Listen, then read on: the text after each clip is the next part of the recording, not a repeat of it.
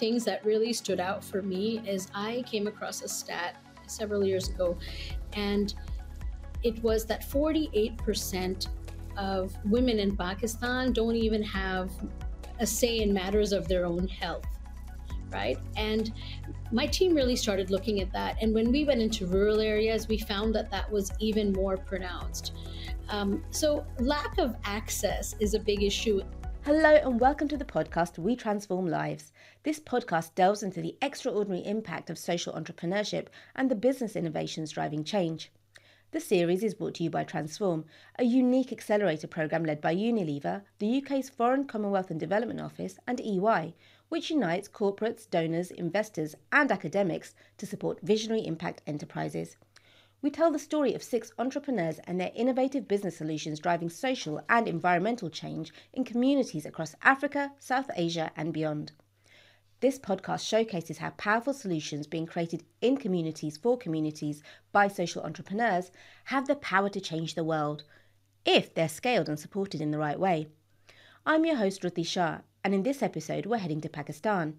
Did you know that there are an estimated 120 million people living in rural areas who cannot access affordable and quality healthcare, and therefore have one of the highest mortality rates in South Asia? Well, working to support these people and connect them to the incredible female doctors in the region is DoctHERS, a digital health platform matching the underutilized capacity of female doctors to the unmet need of health consumers via nurse assisted technology. Joining me to tell us all about it is DoctHERS co founder Säbeen Fatima Haque. Säbeen has an impressive resume and, amongst other things, has participated in events such as the World Economic Forum, Women in the World Summit, Forbes Women, President Obama's inaugural Global Entrepreneurship Summit, and the Women's Forum. Säbeen, welcome to the podcast. Thank you so much, Dhruti, and to Transform for inviting me. Now, before we start off, it'd be wonderful to get to know you a little bit better before, you know, we get into DoctHERS. So, can you tell me a little bit more about your early life and how we got to this point? You know, one of my teachers um, said something which is, we come here to teach what we come here to learn. And that's really something I think that stayed with me. And when I look back uh, in my life or my story, there's a few things that definitely stand out for me. Um, one goes right back to my childhood when I, um, you know, my mother used to always tell me that um, I had a very big imagination. I didn't play a lot with toys, but I played with words and ideas and possibilities. Um, I knew everyone in the community, I knew my neighbors, and I would go around gleaming information from one place to the other. Uh, and my mother used to always tell me, you know, you went out and looked for problems. Um, maybe there wasn't context or a word for that back then, but when I think about it now, I think I was a really good connector. You know, I had empathy. I was able. I used to listen to people and you know really try to understand what their issues were, and and then try to see what I could do with that information. So I think from early on, I've been a connector. I had to understand also in my life was the power of being a woman and also working with strong, like minded women. Um, I grew up in a family of mostly boys, males, and throughout my education, throughout my career, I was surrounded by males not only did I not understand my feminine power, but even if I had back then, I don't think I would have even known how to take that into my corporate life. Um, there were very few women, and the women that were in management um, I, I don't think it was very strong and positive reinforcements, you know, for me at that point. And I didn't know how to bring that side of me to work. It wasn't until my mid 30s that I actually came across a community of strong, powerful women who were working with each other. And that really ended up changing my trajectory in my life and in my work. And the thing that I really had to learn in my life was the power that came the power of the purse. Um, I was in a situation in my life that I needed to get out of. And it was when I was working and I had financial independence, financial autonomy. Not only did that help me feel better about myself, uh, improve my self worth, my self esteem, but it allowed me to move myself, my family, my children out of a situation that I needed to get out of. So that was something that made sense to me. But having access to skills and being able to you know fi- have financial independence and autonomy that was very important. So i think these things all led me to where i am right now. So Säbeen before we get into anything more i think the audience would love to know what actually is DoctHERS? Sure um, so people are often surprised when I, you know, when I share with them that in Pakistan, uh, medical schools graduate more women than men. Three out of every four graduates in Pakistan are women, but only one out of four go on to practice due to social and cultural constraints. And then we're in a country which is the fifth largest populated country in the world. We have over 230 million, and about 80% lack access to quality, affordable healthcare. So, DoctHERS was created to bridge that gap and to address these two market failures. One was to bring back qualified female doctors back into the workforce um, in an agile way where they could circumvent their social and cultural issues and still be able to practice. And the second was to address the gap in healthcare and to provide healthcare using technology. So that was why DoctHERS was created. You talked about bringing women back into work. So it's really important to look at the wider issues impacting that. Can you tell me a little bit more about that? So one of the main issues, uh, uh you know, social and cultural issues, is in Pakistan. There's this phenomena called doctor bahus, and uh, that translate to translates to doctor brides.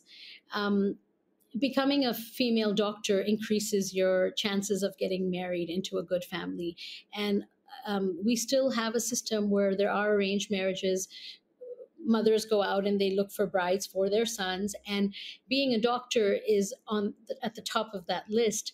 But then it's often a taboo if that female is working. It it means that maybe that son that the husband is not able to provide for his family. So that could be one issue um, the system is also not agile. There are a lot of issues that doctors face safety issues, transport issues, um, and trying to balance their home, their family, childcare issues. So uh, often when women would drop out, it was at marriage. As soon as they would get married, we would lose a large number of doctors at that time. And taking that issue of affordable health care, how were you able to marry the two gaps that you saw? One of the things that really stood out for me is I came across a stat several years ago, and it was that 48% of women in Pakistan don't even have a say in matters of their own health, right? And my team really started looking at that. And when we went into rural areas, we found that that was even more pronounced. Um, so lack of access is a big issue. And when I look specifically and I focus on the women's side, there's many reasons. Um, number one, there's mobility issues. Um, number two, a lot of times women aren't able to access healthcare independently. In some areas, some families, they require a male sponsor, a husband, father, son, brother to take them to the doctor. Um, a lot of times, there's social and cultural issues. In the absence of female doctors, their families might not want them to be able to see male doctors, and they might not feel comfortable with that either.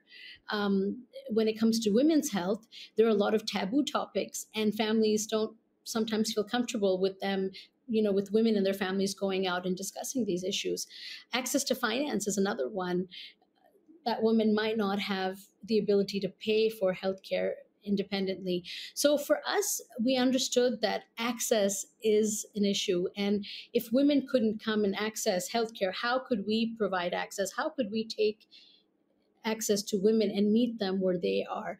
And and also we had female doctors who were qualified and they weren't practicing and it just made sense what if we were able to bridge the two using technology that's absolutely brilliant but one thing that's really important is that DoctHERS, it's evolved and grown quite significantly. So, can you tell me a bit more about those pivotal moments where you've really seen success and an impact with what you do?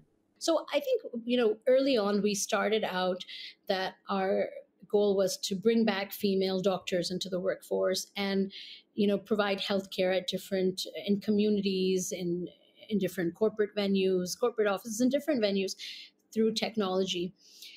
And our focus was never on women's health, but over time, that's something that just that just happened organically. We we do have customers that are males and females, but we do have a special lens on women's health. And when we look at how we've evolved, we now look at two or three different stakeholders. There's the female healthcare providers, the, the educated um, professional healthcare providers who have left the workforce. And that's just not doctors. We've brought back doctors, therapists, dentists, um, uh, pharmacists and we've brought them back to the workforce. So there's that angle of reintegrating them into the workforce we're looking at communities of women are beneficiaries. And again these can these can be women in rural areas. These can be women who are working in factories. They can be women working in corporate offices. Again our goal is to provide them timely you know access to healthcare. And the third group that we discovered in our work is female frontline health workers.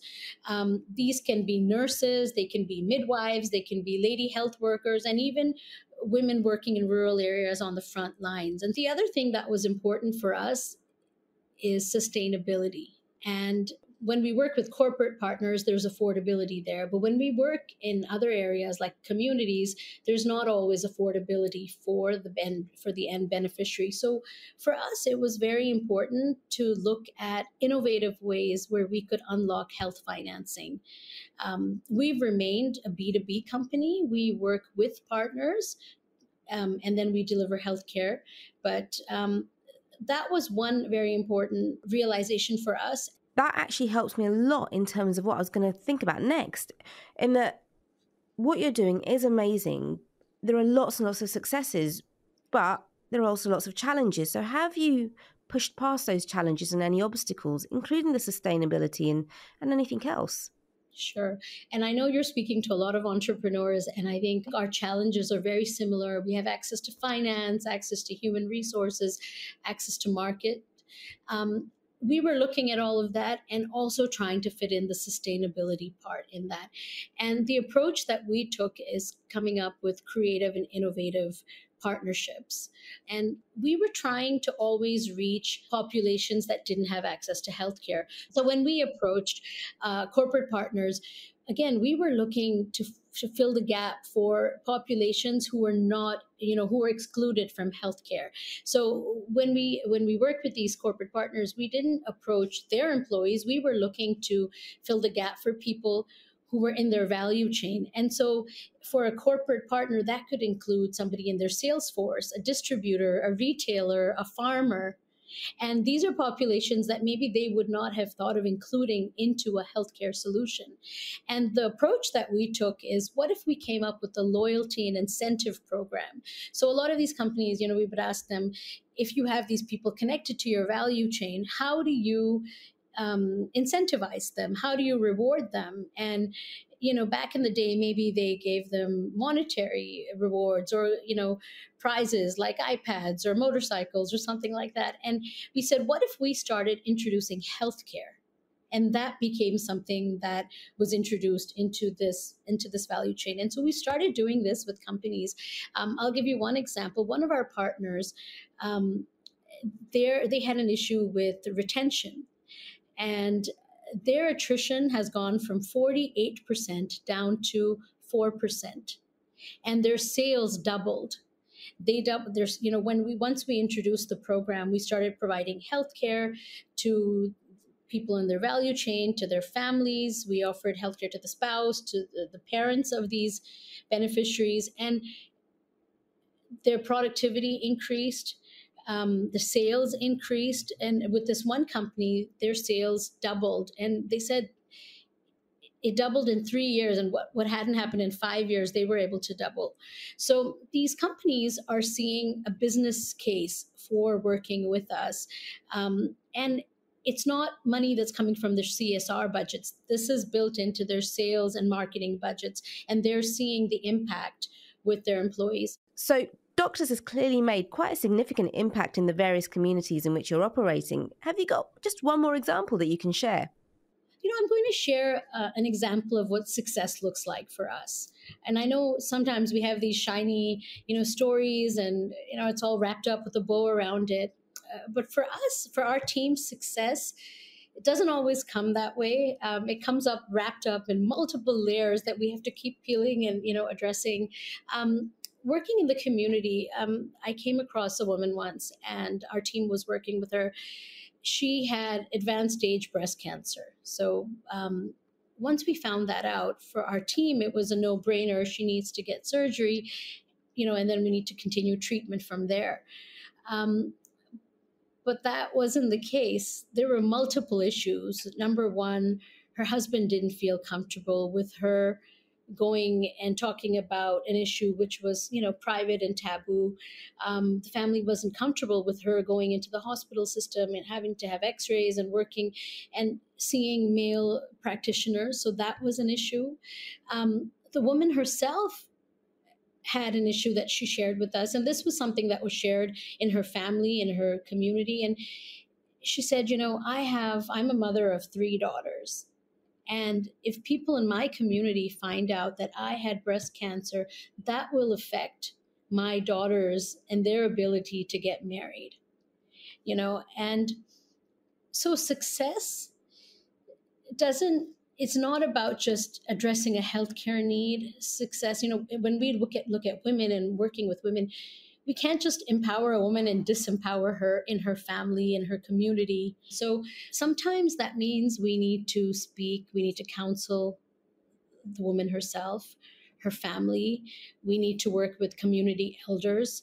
We even bring in religious people from those areas. And and and so for us, success is also when it's not just when there's a positive health outcome, when we're when we're able to identify and start working with the root cause when we're able to look at systems change when we're able to you know to navigate and work through some of these difficult ideas and concepts. And and and that's really you know these are the stories that move us and that they keep us going.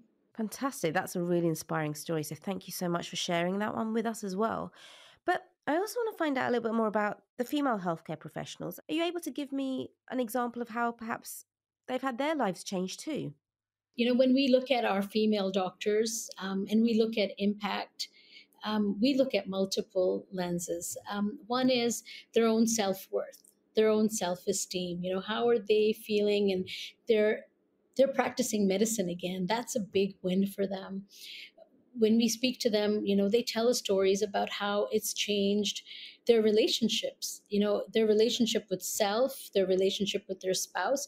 We had one doctor who shared with us that she she was on the brink of leaving her husband, you know, and it was um, being able to come back to work, working from home, you know, through the laptop and being able to choose her hours, still being able to take care of her family it really helped her heal that, you know, build that relationship with her husband, with her family. Um, women are seeing financial impact, right? Um, they're able to practice medicine from home. It cuts the cost of childcare. It cuts the, down the cost of transport. They're able to see, for example, a female doctor who's now able to see a patient in a rural area. They would not have ever been able to you know even dream about that it's hard enough for them to work in urban cities and different areas and slums and clinics that maybe aren't you know safe and that they're able to access but now they're able to even go wider and be able to impact and work with patients who are in far-flung rural areas or deep rural areas. So um, for our doctors and, and there's a sense of community that's come out and i think that's the most brilliant when we when they come together and we see that they're now you know in a network with other female doctors. Um, recruiting doctors is the easiest easiest part of our work. And again not just doctors therapists nutritionists pharmacists dentists. Bringing women back to work is the easiest part of that um, because we are creating impact on so many levels. This is absolutely brilliant. So the transform initiative how did it help DoctHERS like what kind of support did transform give you and how did it impact things like growth, resources, even the opportunities that you're able to access? Transform was really different from the get go. What I loved about Transform is that it was through the lens of learning. So it was really about learning and helping us try out things, try out things in R&D and really we focused on learning and it was through the approach and through the spirit of partnership So we worked with Transform uh, at, on two different occasions, two different years. And the first time, um, what we wanted to do is we wanted to work in rural communities. Um, our partner Unilever Pakistan, we were already working with them, and what we found was that Unilever already had access in rural areas. They had teams that would go out every day. There were 40 teams that would go out every day, and there were 13 to 15 person teams. And they would go out and they would set up camp in a different village every day. So there were 40 teams across Pakistan that did this daily. And they were conducting sales uh, activities. They would engage the schools and local communities, and they would go door to door and they would tell communities about different products, and and then those communities could access and purchase those products and learn more about those products. Um, what we ended up doing is the first time in Transform is augmenting and adding healthcare professionals onto those teams. So now, when those teams would go out daily, there were field health workers who were trained and equipped and deployed by us, and they would set up a smart clinic camp every day in these communities. So from morning till evening, there was a frontline health worker who was sitting there who was able to connect community members to our doctors. Um, you know the the door to door activities included telling the communities that hey there's a doctor here today. We have access to medical um, staff here. And we would also set up mohalla meetings which are community meetings in in a home of somebody in the community. And we would invite females to come out, women and girls would come out, and we would have different health topics that we would speak about, provide awareness on. And so, really, that year, that year was about providing access to education. Um, so, that was year one. And through that program, we were able to reach more than a million women and girls. Um, through our direct interventions of telemedicine and health awareness and health education. And those numbers were great, you know, and we created impact and we had some wonderful stories. And again, we were improving the lives of our female doctors, the beneficiaries, the communities of women and girls, and also the frontline health workers who now had, you know, opportunities to earn money as well. But for us, there was more. And I think the one component that was missing is we wanted more continuity of care. When our team sat down and we looked at that, it was great that we were going into communities and providing this access but then we would pack up and we would leave at the end of the day. And then we would go back a few times a year but there was that gap of what was happening in between. So while we were able to go in and, and set up this wonderful program we realized it's very labor intensive. Um, you know it's resource intensive and we wanted to go in deeper. And so the second year of transform we tried a different model and we called it the Guddi Baji model. And again, we were still working with Unilever. Um, Guddi Baji means um, a good sister, a happy sister, I guess. And they were women, they were frontline workers who were working in their villages. And we um, we still gave them a tablet, we equipped them, and we deployed them in their in their villages. And these women would then go door to door in their community. So each Guddi Baji had maybe 150 to 250 homes in her village. And also, you know, we realized that there was a lot more that these Guddi Bajis could do. We've, you know, we we tried out a lot of things. We took out remote um, ultrasounds to see if could she you know we, we had another partner philips that came on board and they provided us ultrasound machines and we wanted to see if you know could this Guddi Baji actually do an ultrasound and have our doctors be able to interpret that we provided them diagnostics such as um, glucometers to be able to test you know blood sugar in their community so we really were able to build and test and try different models uh, through this approach. And I don't think that would have been possible with other partners. Um, Transform really was interested in looking at the learnings and helping us iterate. And even within uh, the project, we were able to do that. And, and, and that really allowed us to come up with, with a model that works and something that we're now looking at, you know, we're scaling up. I'm picking up on that. Now, if we think about the value of initiatives like Transform, why is it it's so difficult for so many social entrepreneurs because many of them don't survive and they're not able to evolve in the way that you've been able to. So when you have initiatives like this, why is it so important to reach out for support? There's a lot of great work that happens, but we work in silos.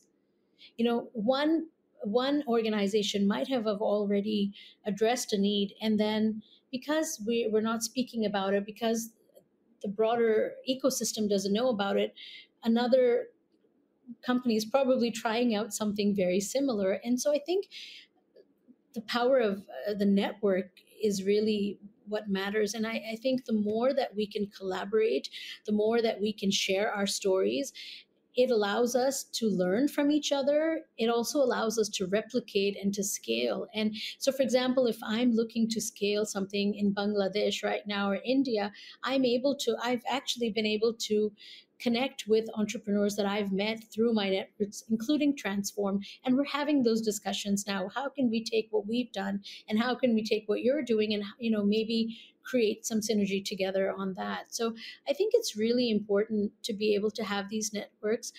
Um, Transform now has the you know the Transform Hub, and they have so many partners that have come in.